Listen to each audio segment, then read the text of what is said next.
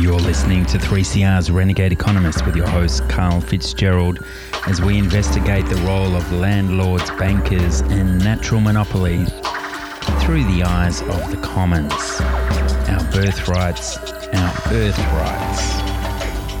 Listeners, each week we try to bring you a new perspective on the economic uh, incentives behind. Uh, our empty wallets. And uh, this week, we're stepping into uh, the gas market and seeing what's happening on that front.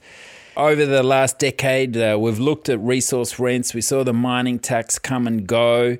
Uh, you know, the Chinese boom was a huge missed opportunity. Andrew Forrest uh, has won uh, earned millions and millions of dollars in just uh, five or six years. Now has a $400 million philanthropic organization that uh, he decides on who gets that money. Well, our job here on the Renegade Economist is to say, look, those resources are part of the commonwealth. We should all own them. So, with that background, we're now faced with uh, another conundrum when it comes to our natural resources, and that is what has happened in our gas market since it's been opened up over the last uh, five or six years, where currently gas consumers are paying some 400% higher in prices than what they once did. Now, to bring this into context, uh, we're joined by Louise Page from the Save Western Port Group, where at Crib Point, AGL is rushing through an import jetty to bring gas into this country. Now, Louise, welcome to the show. And why is this such a ludicrous situation here in Australia? Hi, Karl. It's it's an incredibly strange situation we have where Australia has pretty much exported all of its gas, so we are now importing it back. We could have two gas tankers passing each other in the Pacific and waving as they go by. One's going out, another's coming back in. It is ridiculous, isn't it? And uh, what has happened, listeners, is that uh, under the Rudd Gillard government, they approved uh, three LNG export uh, centres up in Gladstone on Curtis Island. This uh, cost uh, billions and billions of dollars. we could have just had one capacity plant there and we would have been able to produce uh, similar amounts of gas, but Santos uh, sold off all these contracts and uh, didn't have the gas supply required to meet those export contracts. So, as the market has opened up, uh, the price these uh, gas exporters can get is a lot higher than the typical three to four dollars a uh, gigajoule they used used to get here in the domestic market. So, uh, Louise, how do you see the economics of this situation working out? There's actually a whole pile of factors behind why uh, gas has gone up in price. So, where do you see this as a big issue? Well, the problem we have here, talking about the um, Crib Point terminal specifically, is that it's it's a very precious um, environmental area here, and what AGL proposed to do is to install an FSRU, which is a floating storage and regasification unit. They're going to permanently moor that at Crib Point Jetty, and then foreign gas tankers will bring in liquefied natural gas, which will be regasified and then piped uh, 55 kilometres away. Now, you've got the situation where two years ago there was forecast for a gas shortage, and that's why AGL they use that as the justification for this project. In actual fact, all it's going to do is create profit for AGL and nothing for the community. So we're, we're looking at a situation where we have uh, a proposed floating gas terminal in an internationally recognised wetland and UNESCO biosphere. It will be there 24 7, which is not good for the community who are say 800 meters from it in a bushfire zone, uh, it, it really has no benefit because the gas is being exported, we're importing it. They've said that will create a downward pressure on prices, but It can't because AGL has no control over the price. It's going to be set by global markets. So it can't possibly bring the price down. So the consumers lose out in every in every way. We have the environment potentially ruined and a gas market that's completely dysfunctional. Yes, it was always the danger when we open up our markets to the international pricing regimes. At the moment, Australian gas is around about $9 a gigajoule. In Asia, it's uh, closer to $14. And when you add another $1.33, it seems, for the import cost to bring it back into the country, consumers are going to be paying over $15 for gas that uh, they can produce still in Western Australia for somewhere between three to five dollars. So WA had a, a, gas reservation policy, a domestic policy to keep 15% of their gas there. So that was a smart move. If you if you're going to, um, I'm not I'm not talking about smart as in us staying on fossil fuels, but just talking about just the gas market. Keeping a reservation seemed like a fairly basic, standard, straightforward thing to do. Certainly, certainly does. And, uh, you know, Australia is going to be the world's largest gas exporter in the next few years. I think it's by 2020. And they, uh, yeah, and you know, sorry to interrupt, but today I heard um, they have been saying 2020, but I'm not sure if you saw the report out this morning about the CSIRO now creating hydrogen from ammonia. And in that article, they actually say we're already the largest exporter. But I, they, I, know the forecast was for 2020. This Crib Point terminal, uh, take us through it. The, the boats are going to be on the water, uh, one permanently moored there, and gas is delivered to it. And then the regasification process, what sort of uh, environmental process does that require? Okay, so when the gas tanker comes in, there are loading arms that will help the process.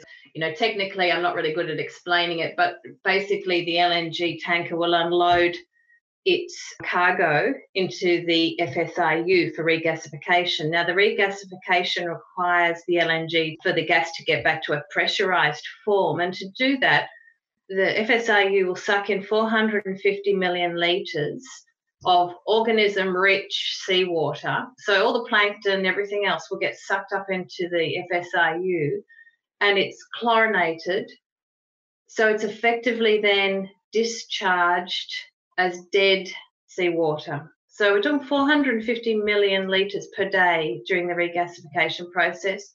Where the pumps suck it in, there are actually grills to stop large marine mammals being sucked in, but they can be brought in and trapped against the the grills that are over where the water gets sucked in and they can drown in that way so uh, there is the potential for penguins fish seals and other marine life to be trapped against the grill and killed not good not good and just break down that 450 million litres how many swimming pools is that Oh, I think I can remember we did work out how many swimming pools, and I think I have to check figures, 25 Olympic pools.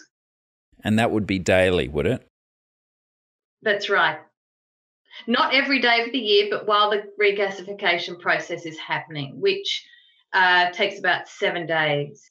And they're expecting at least 10, 12 shipments a year there? Up to 40. Up to 40. So it has a capacity for 40. Now, they say initially it'll be 12 a year, but my fear is, and I think other people would probably see straight through this as well, it only takes industry to then tell us there's another gas shortage and that more ships have to come in, and we could see suddenly that figure doubles in the next year or triples. Who's to say that they're not going to think, well, okay, we can get this gas cheaper if we do it this way, or we can use the pipeline for something else. I don't know. There is just so many variables. And I think one of the things that really comes down to is that you've got four different organisations now looking at FSRUs around on the east coast and, and in South Australia. I'm not saying that importing gas is the right thing to do, but if you're going to have a floating storage and regasification unit anywhere, then somewhere that is less environmentally sensitive would seem appropriate. Crib Point in Western Port is not the place for it. And in terms of its UNESCO standing, uh, what environmental services is Western Port providing? Uh, it is a wetlands there. Uh, mm-hmm. How much sort of methane and so forth could be released if uh, this sort of project uh, d- disturbs the ecosystem significantly? Well, I think one of the really important things to know about Western Port is that it is a carbon sink and we need to protect it at all costs because it has the most southern mangroves in the world, alongside one other place close to here. Um, and mangroves, wetlands, are known to be extraordinarily, have really good carbon sink attributes. And the other environmental aspects of it are the, as you said, the wetlands. They have migratory birds, you know, tens of thousands of migratory birds come and use this area. Um, in terms of the methane, I couldn't tell you. These are the sort of things that we need to know, though, aren't they? And uh, they what we've already heard is that uh, there's no way that this gas supply is going to make uh, gas prices cheaper for us. We've heard that prices have increased some 400%. Uh, Santos, uh, the major culprit for uh, causing these gas shortages, uh, their share price has uh, tripled in the last year, so they're doing all right out of it. Uh, the costs keep adding up. Uh, what, what's going on with the, the Victorian government and uh, the due process behind such a, uh, a, a an environmentally sensitive project? Yeah, well, that's another really interesting point. Last August, there was a media release put out by Premier Daniel Andrews and Lily D'Ambrosio, who said that they welcomed this project because of the, the usual statement, the sort of jobs and growth. It was jobs and downward pressure on prices, and, and that it was going to be such a game changer for gas security. So it seemed like from the outset, before the assessments had been done, before any approvals had gone through government, that the state government were approving it. I was on the radio one day with Jon Faine, the ABC radio, and uh, Premier Daniel Andrews was on talkback. And I put it to him that it appeared to the community that there was a there was collusion between AGL and the government. And he went to great, great lengths to assure me that uh, there was going to be a rigorous and thorough assessment and that he would get back to me on what approvals had already been made, if any, and also any that were going to be um, coming across his desk. And unfortunately, he didn't get back to me. He also assured me that he would contact the Port of Hastings to get back to me as well because they had got back to me on my queries about the tender process for the works that were going to be going on on the jetty. I followed up twice with uh, Jon Faine on air and uh, I still haven't heard. So that was May the 29th. We're now the 8th of August and I haven't had word from the Premier's office. We've been in contact a few times with Lily D'Ambrosio in including a formal quest to have a delegation visit her and talk to her about our concerns. And we haven't heard back from her office either. She is the Energy, um, Climate Change and Environment Minister.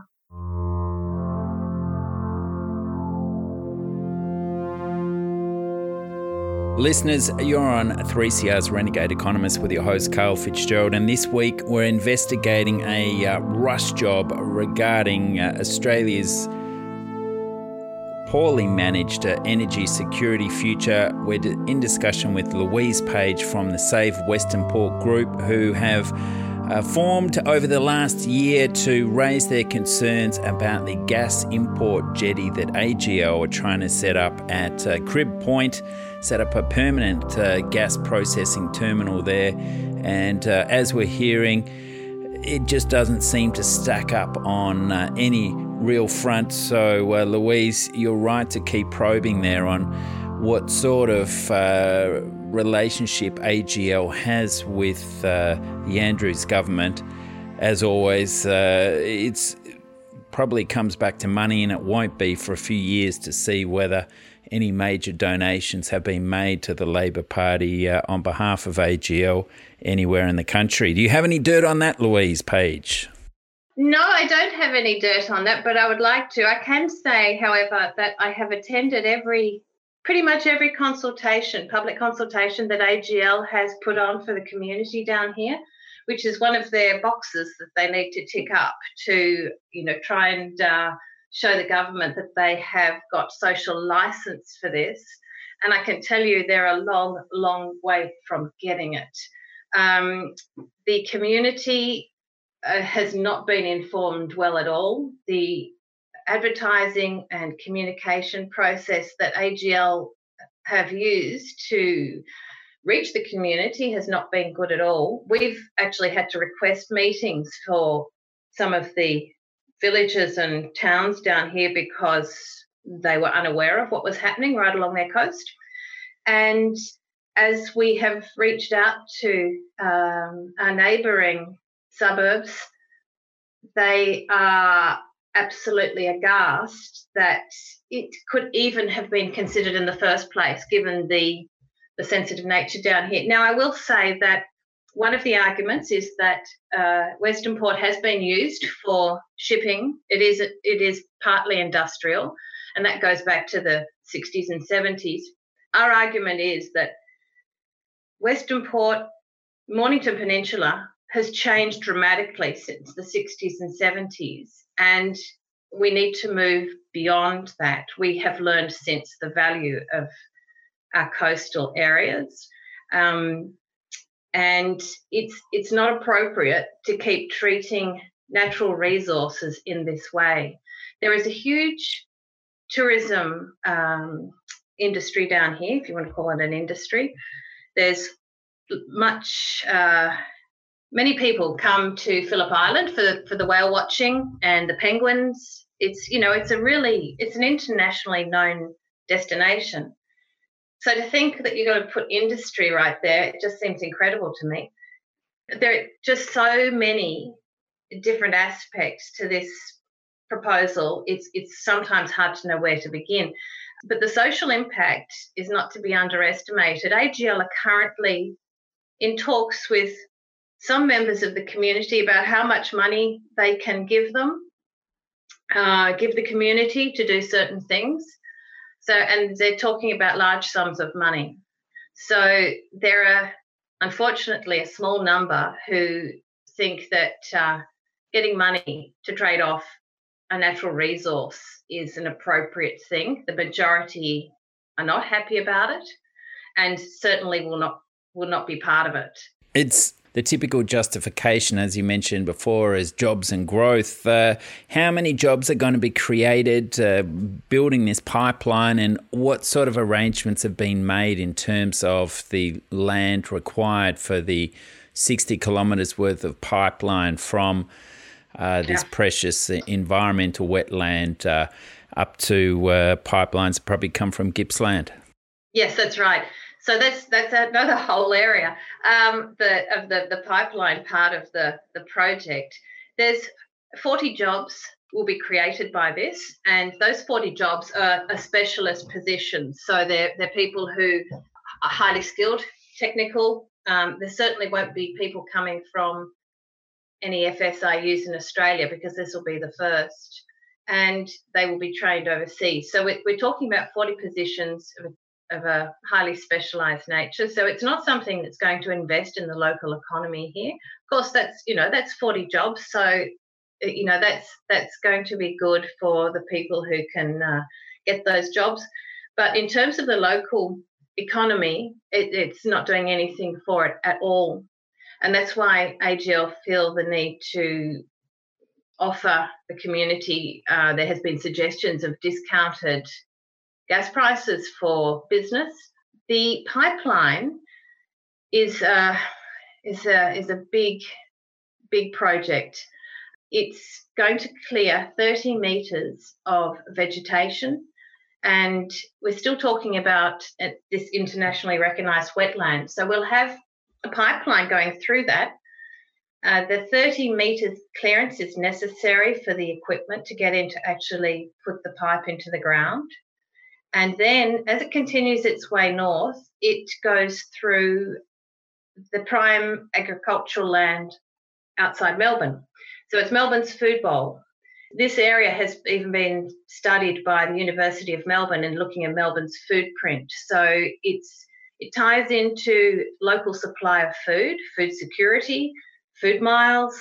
It involves a lot. It's uh, it's as I say, I, I almost get speechless because it's hard to imagine anybody's considered even putting this in in the first place. It's just so ludicrous. It really seems like a scene out of Utopia, doesn't it? Uh, putting a gas liquefaction plant on a wetlands to provide uh, gas at uh, basically the same price as we're already receiving, whilst allowing the companies who are ripping the gas out of the land, paying no royalties, by the way, listeners, uh, and shipping that off for great profits. Uh, the, yeah, the resource game, it gets uglier and uglier. I didn't think there could be. Uh, you know, worse outcomes than what's happening uh, with our iron ore. But uh, the more you look into this gas story, uh, it's a real issue because gas plays such a strong role in setting the price for electricity because of its uh, nimble nature. Uh, the gas plants can turn on and off when peak demand rises and falls very quickly, and that uh, helps to set the price for electricity due to uh, uh, that marginal pricing, the opportunity costs there. There's also the Asia demand for gas too. Really, who's to say that that demand is not just going to go up and up and up, and then where are we left? We're, we're, we're sucked into this international competition for gas. I've always been worried about the the expansion of the proposed expansion of the jetty at Hastings because of all the gas at Wilson's Prom and, and in that area. So uh, yeah, it's a concern because not only that, then there's possible brown coal exports. So I think uh, the world of high finance has put almost put the nail in the coffin to uh, new coal. So that is one good news story. But uh, they're all hedging their bets on gas as being uh, the last fossil fuel until renewables really take over. Yeah, that's right. They are, and it's the the pressure on the gas market without any sort of policy by government or any sort of regulation, we're still getting back to that cartel, the gas cartel, and the consumers are the end of the line, always the end of the line. Everyone else is lining their pockets, and the consumers struggle with protecting the environment, trying to keep uh, their economy local. There's so much to consider than just somebody telling us there is a gas shortage, which they were telling us two years. Now they're telling us there's no gas shortage. And actually, we put that to AGL when um, the Australian Energy Market Operator put out that we no longer had a gas shortage. We wrote to AGL and said, well, you you uh, determined that you would have this FSRU at Crib Point based on the fact that there was going to be a gas shortage, and your commitment was for gas security. So we put it to you now that AEMO has said that there's no gas shortage. So how can you now justify potentially causing a catastrophe in our wetland when there's no gas shortage? And the answer we got back was um, we'll have to review it in that context. But nothing has changed. Have you had any interest from the Liberal Party regarding the economic case for this? I imagine if you went to them on the environment, they would probably say that's not quite our issue. But when you just talk about the fundamental economics of this supposedly being all about helping prices, but in reality, it's due to this failed national energy market that. Uh, governments have continually let us down on. Uh, what has Matthew Guy and team uh, said on this front? So, what we hear from the Liberal Party is that uh, a local member Neil Burgess has he has been against industrialisation of the particular area. Uh, he's been against it for some time, so he he supports the community in stopping it. Greg Hunt was a bit slower to come to the party, but he is now saying that he agrees with Neil Burgess. Unfortunately, it seems like n- nobody's prepared to come out outright. I think it's a sensitive election area, and they are tending not to publicly state that they're against it in terms of the energy market. I think they're they're thinking that if they say they're against it, that there's going to be a community backlash, and I think that's because the community don't fully understand the gas market. All they see are the gas prices. They understand that it's getting too expensive, but they don't really understand why. I don't think the average person understands that we've exported our gas, and now we're going to have to bring gas in. Now, I'd also add to that that in the past companies like AGL are very good at scaring communities into thinking that they're going to have a gas shortage when they're not. There's a very similar thing that happened in Gloucester in New South Wales that AGL were proposing to um, set up some coal seam gas there. And this little town valued its environment so much that it wasn't going to stand for it. And it campaigned for years to stop AGL. They won in the end, but it was it was a pretty hard battle for them. But it started out exactly like it did down here, where they were told that there was going to be a gas shortage, actually a gas crisis, and that if they they didn't allow coal seam gas to happen, that they were going to be out of gas. Then, after Gloucester won and AGL were firmly told no, they didn't run out of gas. They didn't have a problem. So, unfortunately, I, I do think that sometimes the companies like AGL they set their eyes on a, a profit making venture and they use certain um, things that put out there in the community to say that this is why they need to do it. And then the market changes and it's no longer needed, but by that stage, they've committed so much to it and they can still see the profit it still goes ahead. You know, we're talking about a, a $450 million project here, around about 250 million for the FSRU and a further 200 million for the pipeline. Well, there we go, listeners. Another tale of uh, the plundering of the commons here on 3CR's Renegade Economist. Louise Page, thanks so much for joining us from the Save Western Port Group.